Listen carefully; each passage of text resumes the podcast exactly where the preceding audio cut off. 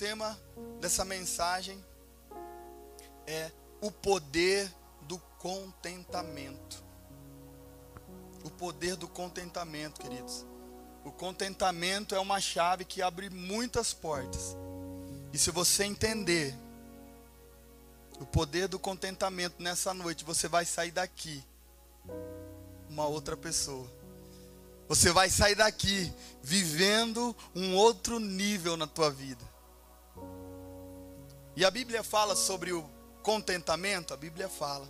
Aonde fala? Fala lá em Filipenses, no capítulo 4, no versículo 10 em diante. Aqui, queridos, esse texto, quem fala é o apóstolo Paulo. E o apóstolo Paulo, ele escreve essas palavras em um momento que ele não estava nada bom. Momento em que ele estava preso em Roma, encarcerado, esperando a morte. Ele não tinha nenhum motivo para ser feliz. Só Jesus na vida dele. E ele escreve essas palavras que nós vamos ler agora. Versículo 10 diz assim: Ora, muito me regozijei no Senhor por finalmente reviver a vossa lembrança de mim, pois já vos tinhais lembrado, mas não tinhais tido oportunidade. Não digo isto por necessidade, porque já aprendi a contentar-me com o que tenho. Sei estar abatido e sei também ter abundância. Em toda a maneira e em todas as coisas. Estou instruído tanto a ter fartura como a ter fome tanto a ter abundância, a como padecer necessidade. Posso todas as coisas naquele que me fortalece. Aleluia. Feche seus olhos. Senhor, meu Deus e meu Pai, tua palavra, Senhor, foi lida nesta noite, Jesus, e nós cremos que nesta palavra há poder, ó Pai. Senhor, que não seja eu a falar, mas seja o teu Espírito Santo, Pai, a falar aos nossos corações, a convencer, ó Pai, os nossos corações, Jesus. Senhor, tem liberdade, Pai, para passear em nosso meio, para curar, para restaurar, para fazer o que o Senhor quiser, Pai. Fique conosco. É o que nós te pedimos e te agradecemos desde já, Pai. Em nome de Jesus. Amém. Amados, apóstolo Paulo escreve que ele aprendeu a se contentar. Aqui ele fala que ele aprendeu, ou seja, nós não nascemos com contentamento, nós aprendemos. E ele estava no momento, como eu disse, nada bom,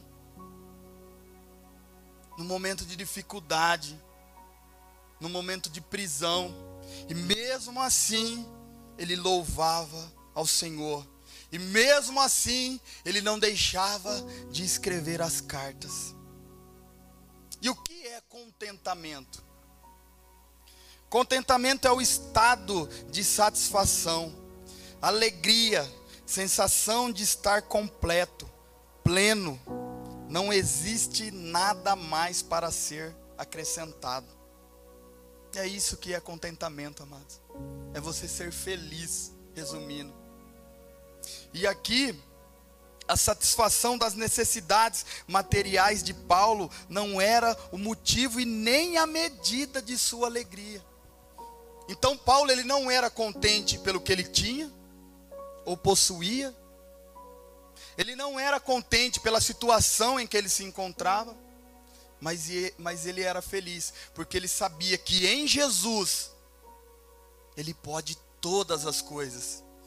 Paulo era feliz porque ele sabe que a alegria ela vem do Senhor. E a alegria do Senhor é nossa força. Então você quer ser curado nessa noite? Você quer receber a cura? Coloca um sorriso no teu rosto e agradeça ao Senhor. Sabe por quê? Porque o coração alegre, ele cura. Ele cura a alma. Ele cura o físico. E Paulo ele era alegre, mesmo em meio à dificuldade. Amados, e aqui está a diferença de pessoas que são verdadeiramente felizes. Às vezes nós achamos que para ser feliz precisa ter muitas coisas, precisa conquistar muitas coisas. Eu falo de mim, amados, eu conheço muitas pessoas que têm muitas coisas, que têm muito dinheiro, mas não são felizes. Ou ele é infeliz no casamento, ou ele não tem uma comunhão com seu filho, ou ele tem uma enfermidade, e vocês bem sabem que o dinheiro, ele não pode comprar a saúde. Tem muitas pessoas que têm muito dinheiro, estão morrendo com esse vírus. O dinheiro ele não pode comprar. Na verdade, só Jesus ele tem poder para curar. E às vezes nós achamos que a felicidade é você ter coisas. E não é. Pessoas verdadeiramente felizes são aquelas que têm a capacidade de se contentar e de ser feliz, pleno com aquilo que possui, sem perder a expectativa que coisas melhores ainda estão por vir. É isso, queridos. Pessoas felizes são pessoas que se contentam com aquilo que Deus deu, mas sem perder a esperança de que coisas melhores ainda estão por vir. Então eu quero que vocês me entendam o que é o contentamento. Não é assim, ah, o pastor falou que eu tenho que me contentar. Então eu estou aqui passando dificuldade, glória a Deus, aleluia. Né? Pela minha dificuldade eu vou. Amados, não é isso. É você dar graças a Deus na dificuldade, sim. É você dar graças a Deus em meio à enfermidade, sim. É você dar graças a Deus em meio à crise financeira, sim mas não perder a expectativa e nem a esperança de que Deus tem um novo nível para você viver. Você está vivendo isso, você não vai permanecer vivendo isso. Isso é o contentamento. Porque quando você tem o coração com um estado de contentamento, o Senhor ele abre portas. O Senhor ele quebra barreiras. Amados, esse é o segredo, contentamento. E o contentamento e a gratidão andam lado a lado.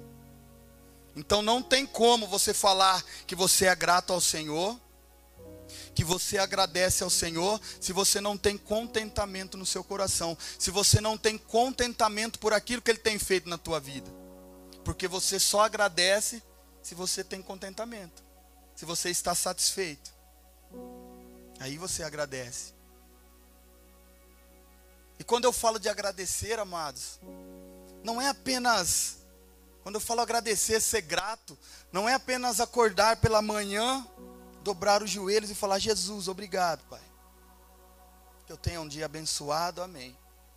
Não é isso, amados. Ser grato, agradecer, é você reconhecer Deus, é você reconhecer Jesus em todos os seus caminhos. Isso é um coração grato. É você reconhecer que se você é próspero, é porque Ele te faz próspero. É você reconhecer, se você tem uma casa, é porque Ele te deu uma casa. Se você tem um carro, Ele te deu esse carro. Se você está com saúde, Ele que te deu a saúde. Se você está na enfermidade, Ele permitiu essa enfermidade. Então nós temos que dar graças a Deus em todas as circunstâncias da nossa vida. Aqui, amados, eu ouvi, eu ouvi essa semana uma frase que me chamou muito a atenção. Eu achei muito interessante. Eu quero compartilhar agora com os irmãos. Essa frase diz assim: o dinheiro não traz felicidade. O dinheiro traz facilidade. E às vezes nós achamos que o dinheiro, ele traz a felicidade, mas não traz. Como eu disse, muitas pessoas que têm dinheiro e não são felizes. Isso é real, é verídico. Então nós temos que saber o propósito das coisas. Nós temos que saber o propósito do dinheiro. O que é o contentamento? Como? Como nós vamos ter um coração grato? se nós entendermos os propósitos de todas as coisas. Amados, Noé. Noé. Noé ele demorou. É, a Bíblia não fala, mas tem um trecho lá que fala de 120 anos, mas não é específico sobre a arca. Então muitas pessoas falam que Noé demorou 120 anos para fazer a arca. Sabe quanto tempo Noé demorou para entrar na arca? Ele demorou 120 anos para fazer. E sabe quanto tempo ele demorou para entrar? Um dia. Ele demorou 120 anos para fazer e em um dia ele entrou. E ele tinha uma palavra de Deus para ele construir a arca. Ou seja, então, ele ia construir, ele ia entrar e a chuva ia oh, cair. Mas, queridos, a palavra de Deus fala que após ele entrar na arca, demorou ainda sete dias. Sete dias para a chuva cair. Agora imagina dentro daquela arca. Imagine você fazer algo que Deus mandou você fazer.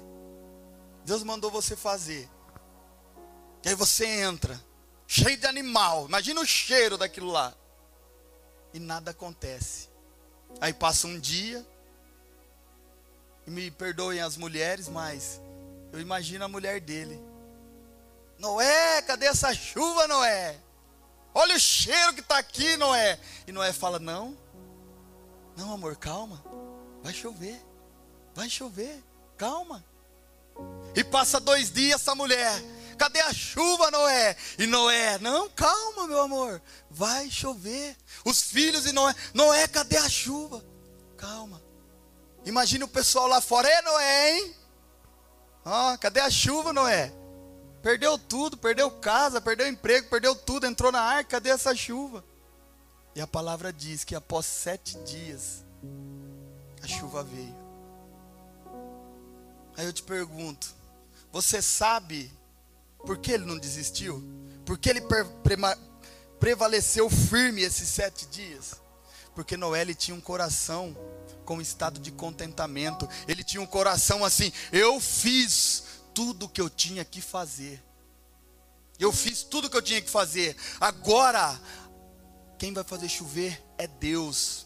É isso, é o estado de contentamento que eu disse. É o estado de satisfação, de alegria, sensação de estar completo, pleno. Não existe mais nada a acrescentar. E ele tinha um coração com contentamento. É assim que nós temos que ter.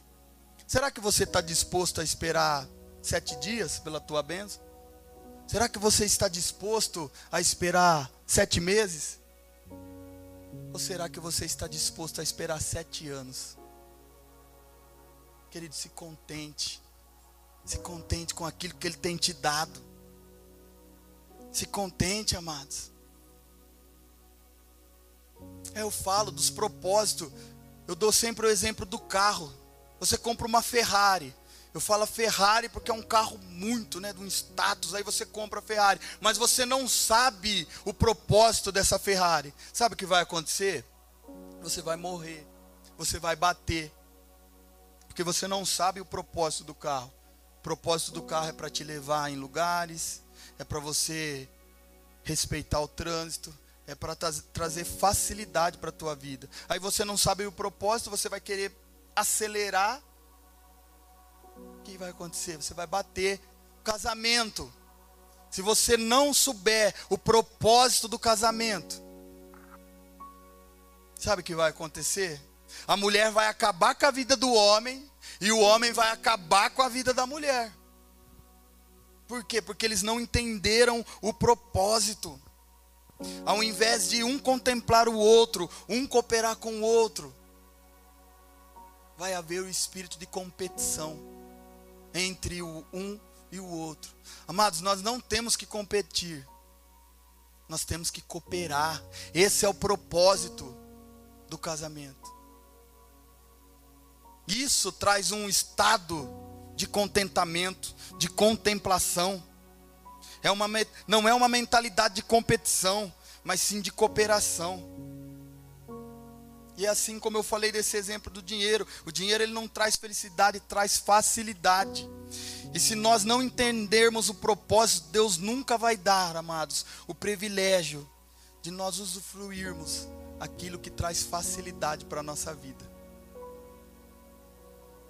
E às vezes nós reclamamos, meu Deus, Pai, por que, que eu não tenho, Jesus, isso? Por que, que eu não tenho, Pai, aquilo? Sabe por quê? Porque você não entendeu o propósito.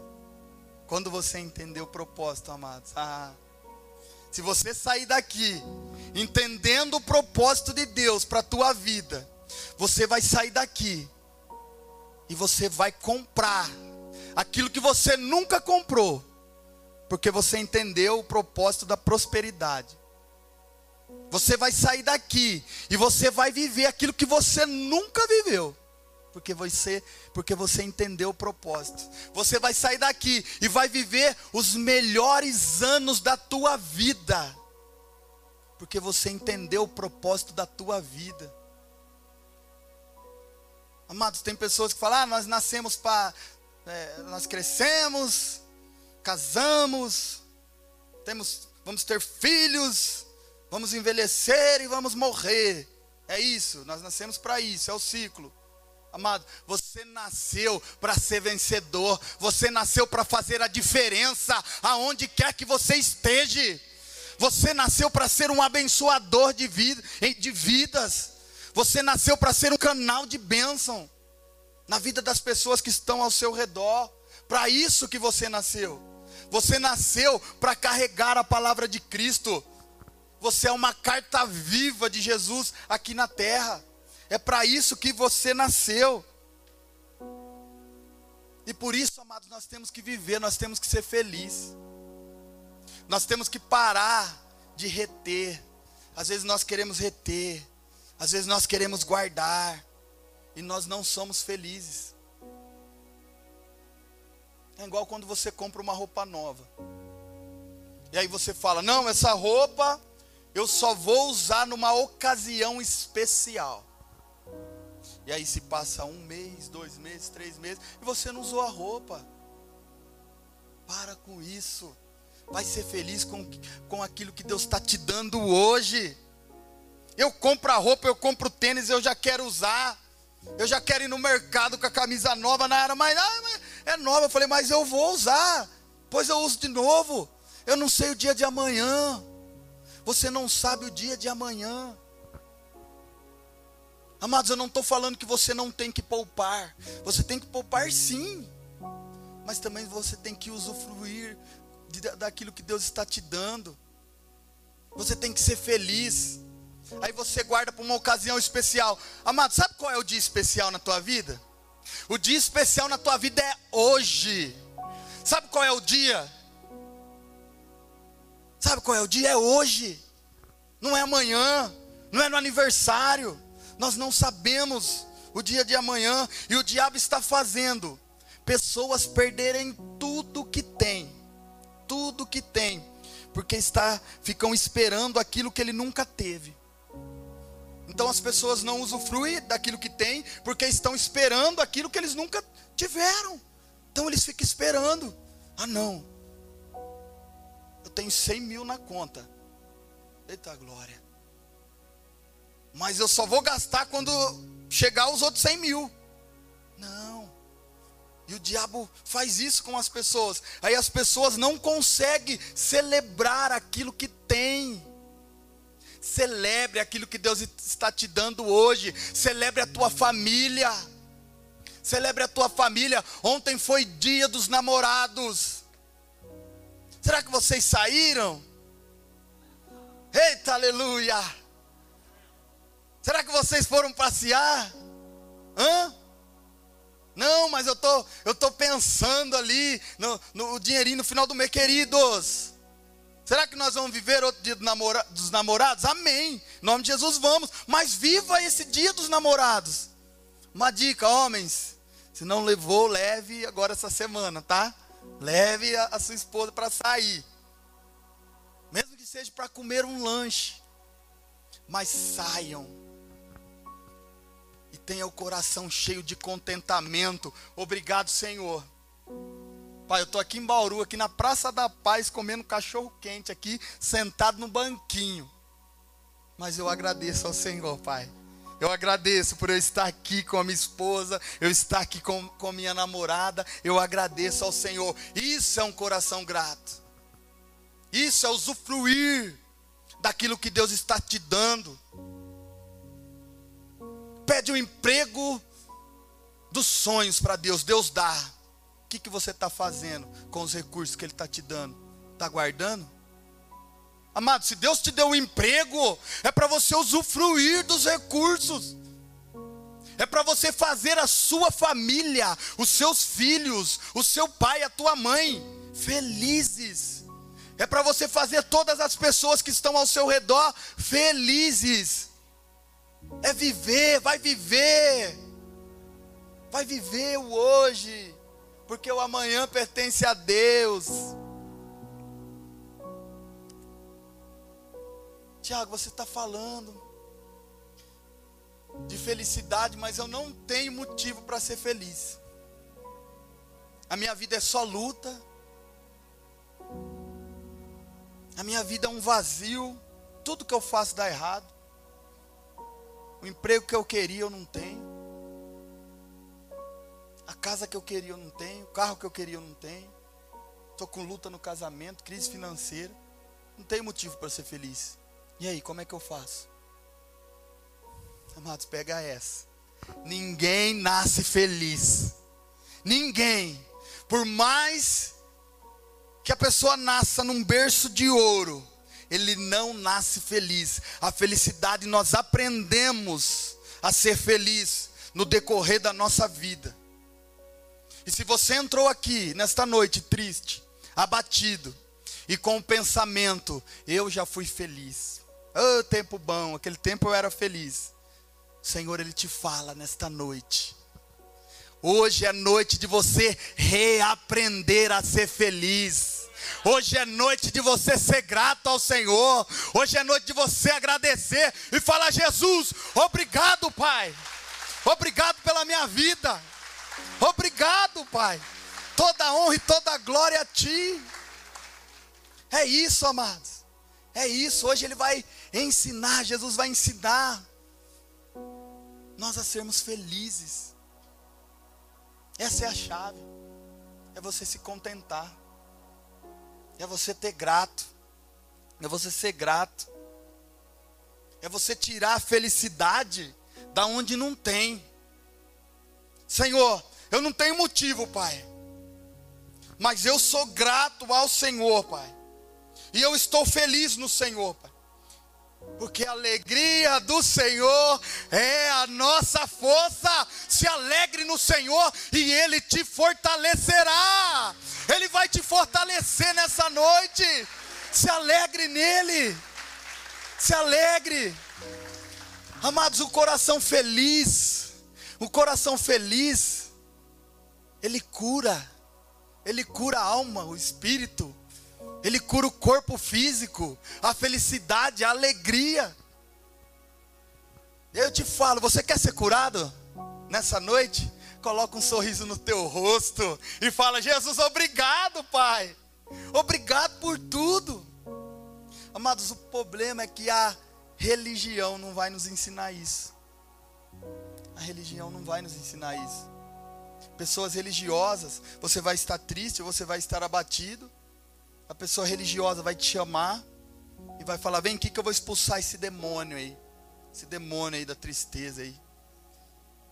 Ele vai expulsar uma coisa que às vezes nem tem em você e não vai te ensinar a maneira certa de você andar, a maneira certa de você viver. E às vezes, amados, não tem demônio nenhum, é apenas meninice. Ou como diz meu pai, apenas sem vergonhice. É apenas ingratidão. Por isso, amados, nem tudo na nossa vida é demônio.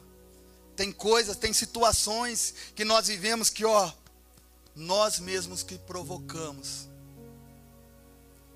Às vezes nós estamos passando um momento de tristeza, mas a alegria está aqui dentro, ó. E basta nós colocarmos um sorriso no rosto e falar: Jesus, eu sou feliz, Pai. Amados, eu não canso de falar. Hoje nós estamos aqui, olha o privilégio. Nós estamos aqui louvando a Deus. Nós estamos aqui reunidos. Amados, quantas pessoas não queriam estar aqui hoje louvando a Deus e não podem. Estão em um leito de hospital, na beira da morte, lutando pela vida, lutando para poder respirar. E hoje você está aqui, saudável, firme. Agradeça a Ele. Vamos colocar ingratidão do lado e colocar o espírito de contentamento na nossa vida e falar: Jesus, obrigado. Obrigado, Senhor, por tudo, por tudo. Amados, o contentamento ele não vem pelo que acontece ao nosso redor ou pela situação que nós estamos vivendo. O contentamento ele vem pela paz que o Espírito coloca dentro do nosso coração e ele nos enche essa paz nos enche. E aí vem a dificuldade. Aí você fala: a dificuldade chegou, mas eu estou feliz do Senhor, porque eu estou cheio de Jesus, eu estou cheio do Espírito Santo. E quando eu estou cheio, nada me abala. Esse é o segredo, é em todas as situações. Amados, lá em Tessalonicenses, capítulo 5, no versículo 18, diz assim: em tudo dai graças, porque esta é a vontade de Deus em Cristo Jesus para convosco. Em tudo. Aqui a palavra de Deus não, não diz assim: dê graça só naquilo que te convém, dê graça só na fartura, dê graças só quando você está com saúde, dê graça só quando a conta está bufando lá no banco. Não. A palavra do Senhor diz: em tudo dai graças, porque essa é a vontade de Deus em Cristo Jesus para convosco. Está passando dificuldade? Essa é a vontade de Deus para a tua vida. Então dei graças. Está passando deserto? Dá graças a Deus pelo deserto. Amado, sabe por que no deserto não tem nada? Já fala, né? Deserto, não tem nada. Sabe por quê? Porque é no deserto que Deus vai ser tudo na tua vida. É onde você não tem nada, é que Ele vai ser tudo na tua vida. Ele quer ser tudo, Ele quer ser o centro da tua vida nessa noite. Então reavalie a tua vida, que nós possamos reavaliar as nossas vidas. Amados, John Rockefeller. John Rockefeller. Quem foi John Rockefeller? Foi o primeiro bilionário do mundo. Você pode pesquisar isso. A história dele está em vários livros. Ele foi o primeiro bilionário, não é milionário, é bilionário, é muito dinheiro, amado. Foi uma pessoa de grande sucesso. Sabe o que aconteceu com ele? Sabe o que aconteceu com John Rockefeller? Ele morreu. E no velório dele chegou uma pessoa para o contador dele. E essa pessoa faz essa pergunta: E aí? Quanto ele deixou? E o contador olha para a pessoa e fala: Ele deixou tudo. Ele deixou tudo que ele tinha. Amados, caixão não tem gaveta. Caixão não tem gaveta, você não vai levar nada. Usufrua daquilo que Deus está te dando faça sua esposa, faça seu esposo, faça os seus filhos felizes. Se contente, dê graças a Deus. Vai ser feliz. Vai ser feliz hoje. Pega essa chave, amados. Em nome de Jesus. Lá em João no capítulo 6. João capítulo 6. Lá fala sobre a multiplicação dos pães e dos peixes. Certa vez Jesus estava e ele se deparou com uma grande multidão. Porque, amados, onde Jesus estava, ali tinha uma grande multidão que o seguia. Porque essa multidão queria ver os milagres, as maravilhas de Jesus. Jesus estava em um determinado local e ele se depara com uma grande multidão, já estava anoite, anoite, anoitecendo. E Jesus pergunta para Felipe: E aí, Felipe? Onde esse povo vai comer? O que, que nós vamos dar para esse povo comer?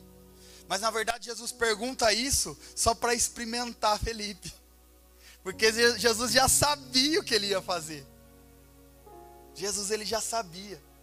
Então, queridos, vê bem o que você vai falar para Jesus, tá? Em momento de dificuldade.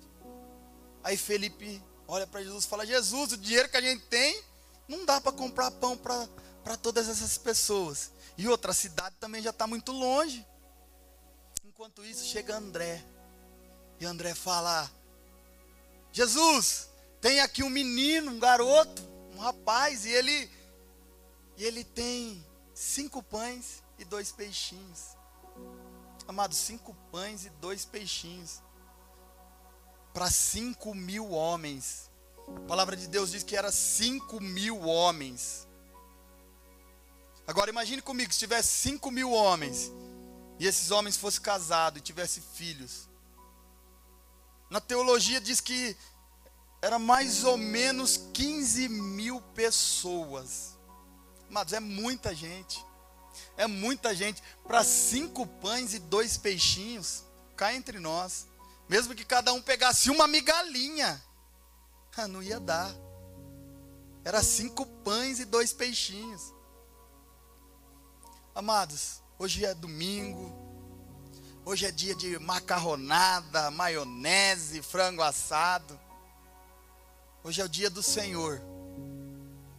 Mas imagine que na nossa mesa hoje tivesse um pão e um copo d'água para nossa família. Qual seria a nossa oração? Será que a nossa oração seria assim: Senhor, em nome de Jesus, Pai, o Senhor é o Deus, Pai da multiplicação. Jesus, multiplique esse pão, Pai. Senhor, faça com que alguém bata a minha porta, Pai, e traga uma cesta básica agora. Jesus, faça com que alguém mande um pix para mim, Senhor, para me comprar um alimento. Será que essa seria a nossa oração? Tá errado? Não, tá certo. Porque o nosso Deus realmente é o dono do ouro da prata. Mas aqui nesse texto, Jesus ele ensina a oração mais poderosa que existe. E às vezes nós não entendemos ela, e ela passa despercebida. Mas isso é uma oração. E amados, essa oração é poderosa. E Jesus ele não multiplica os pães e os peixes. Assim, Deus, multiplica agora, Pai, não. Sabe como que Jesus multiplica? No capítulo 6 de João, no versículo 11, diz assim: E Jesus tomou os pães e, havendo dado graças, repartiu-os pelos discípulos e os discípulos pelos que estavam assentados, e igualmente também os peixes, quanto eles queriam. E quando estavam saciados, disse aos seus discípulos: Recolhei os pedaços que sobrejaram, para que nada se perca. E recolheram-no, pois encheram doze cestos de pedaço dos cinco pães e cevadas que sobrejaram, e aos que haviam comido. Amados, olha a oração que Jesus nos ensina. Jesus ele ergue aquele cesto com cinco pães e dois peixinhos e fala: Obrigado, Deus. Ele dá graças, amados. E quando ele desce aquele cesto, a multiplicação estava lá. A multiplicação estava lá. Quando eu, quando você começar a ser grato pelaquilo que você tem, você vai começar a experimentar aquilo que te falta. Quando nós começarmos a ser grato pelaquilo que nós temos, nós vamos começar a experimentar aquilo que nos falta. Então, por isso, se te falta algo nessa noite, agradeça e Deus ele vai multiplicar na tua vida. Deus ele vai multiplicar. Sabe por, por quê, amados? A gratidão, ela destrava a abundância de Deus na tua vida. A gratidão, ela tem esse poder. Ela destrava a abundância na sua vida. Então, às vezes, nós estamos falando, Senhor, por que, que eu não estou vivendo a abundância, Pai? Você está sendo grato? Aqui a palavra, não sou eu que estou dizendo, a palavra disse. A hora que Jesus ele deu graças, aconteceu a multiplicação. Quer que multiplique na tua vida? Dá graças. Dá graças a Ele. Quer viver uma vida financeira top? Dá graças por aquilo que você tem hoje.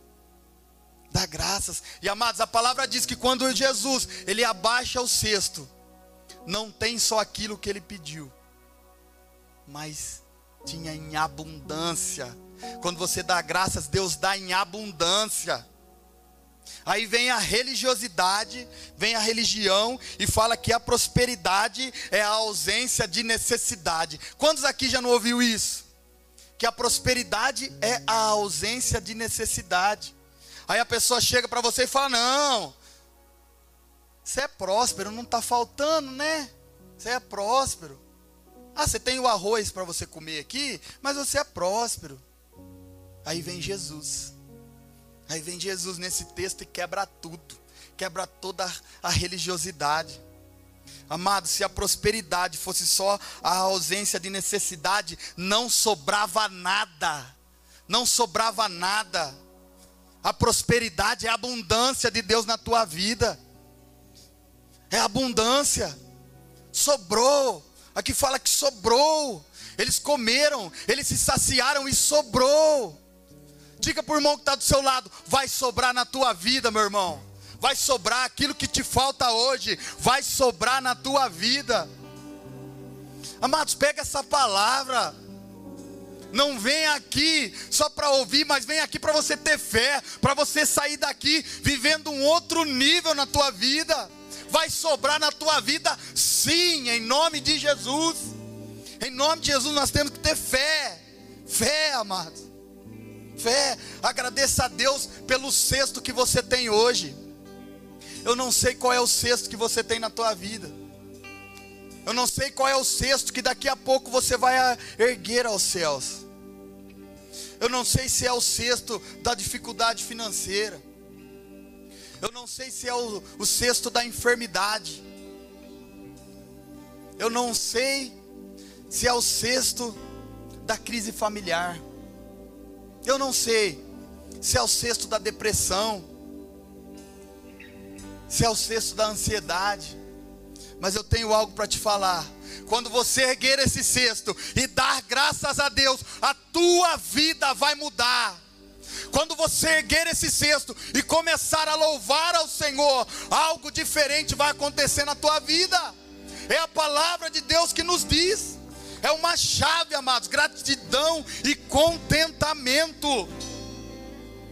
E a partir de hoje a sua vida não vai ser mais a mesma. Se você sair daqui tomando posse disso. Amado, às vezes você pode falar assim, Tiago, eu estou tão vazio. Eu estou tão vazio. Eu entrei aqui hoje e falei, Jesus, me enche, Pai. Me enche, Jesus. Eu não tenho motivo nenhum, Pai, para ser feliz. Eu não tenho nenhum motivo.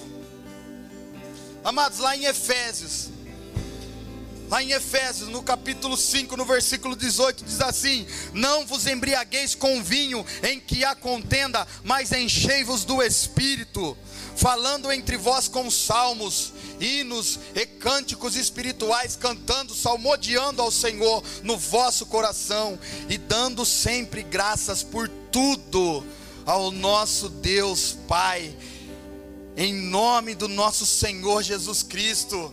Amados, então você se enche, não é quando você precisa, você se enche quando você agradece. Você se enche quando você louva, quando você canta, quando você dá graças a Ele. E amados, a primeira coisa que o diabo ele vai tirar da tua vida é a alegria. Porque se ele tirar a alegria da tua vida, ele tira o cântico da tua boca, ele tira o louvor dos seus lábios. Então não deixa que o diabo tire a tua alegria. Você é feliz sim. Você vai ser tão feliz ao ponto das pessoas falar: Meu Deus, por que você está cantando? Por que você está agradecendo nessa dificuldade? Aí você vai olhar para a pessoa, você vai falar: Eu estou louvando, eu estou agradecendo, porque só eu sei de onde ele me tirou. Só eu sei. Amados, às vezes as, as, pessoas me perguntam, mas pastor, por que você prega com tanta empolgação? Por que você grita? Por quê? E sabe o que eu respondo, amados? Sabe por que, que eu grito? Sabe por que, que eu sou empolgado? Porque só eu sei da onde Ele me tirou. Só eu sei do lamaçal de pecado que Ele me tirou. Então eu vou gritar, eu vou louvar e eu vou falar para todo mundo ouvir que Jesus Cristo é o Senhor e Ele vive na minha vida e na tua vida e Ele pode mudar a tua realidade como Ele mudou a minha. Ele pode, Ele pode, em nome de Jesus. Ele pode, basta você querer. Basta você querer. Amados, coloque de pé nesse momento. Se coloque de pé, amados. Lá em João, no capítulo 11, fala uma história. A história da ressurreição de Lázaro. Lázaro era um grande amigo de Jesus. E Lázaro ele morre. E a palavra fala: Jesus gostava tanto de Lázaro que Jesus chorou. Na Bíblia fala que Jesus chorou. E Jesus vai em direção ao corpo de Lázaro. E Lázaro ressuscita.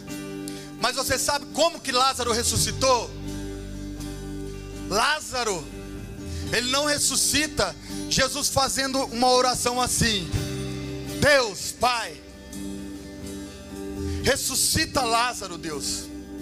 Deus, o Senhor sabe que Lázaro era meu amigo, então ressuscita ele. Não, amados, não. Pega essa lição.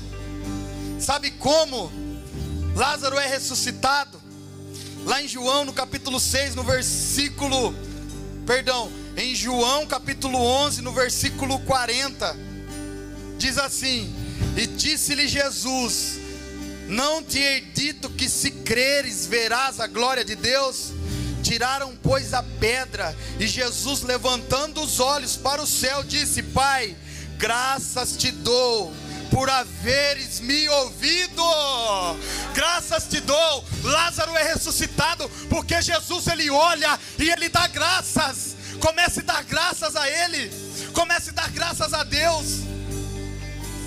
E depois que Jesus ele olha para o alto e fala: Deus, graças eu te dou.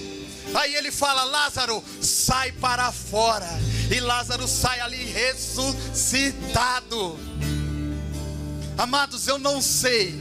Eu não sei o jeito que você entrou aqui, mas você vai começar a dar graças a Ele. E coisas que estão mortas na tua vida vai ressuscitar hoje em nome de Jesus. Amém. Eu não sei se vai ressuscitar, se é algo que você precisa, se é um sonho. Eu não sei se é o seu ministério, eu não sei se é a sua vida financeira, mas eu sei que a hora que você dá graças a Deus, do outro lado da pedra vai ressuscitar. Vai ressuscitar no nome de Jesus. A gratidão ressuscita. Quando você agradece, o milagre acontece. Você pode agora levantar as suas mãos e começar a agradecer. Obrigado, Deus. Obrigado, Senhor. Não peça nada, apenas agradeça. Amados, coloque agora na tua cabeça, mentalize três coisas que Deus ele fez por você nessa pandemia. É impossível ele não ter feito nada por você e comece a agradecer. Pastor, mas não aconteceu nada. Agradeça, porque a partir do momento que você agradecer, vai acontecer na tua vida. Comece a agradecer agora e comece a louvar e comece a louvar com alegria. Oh, ele está aqui.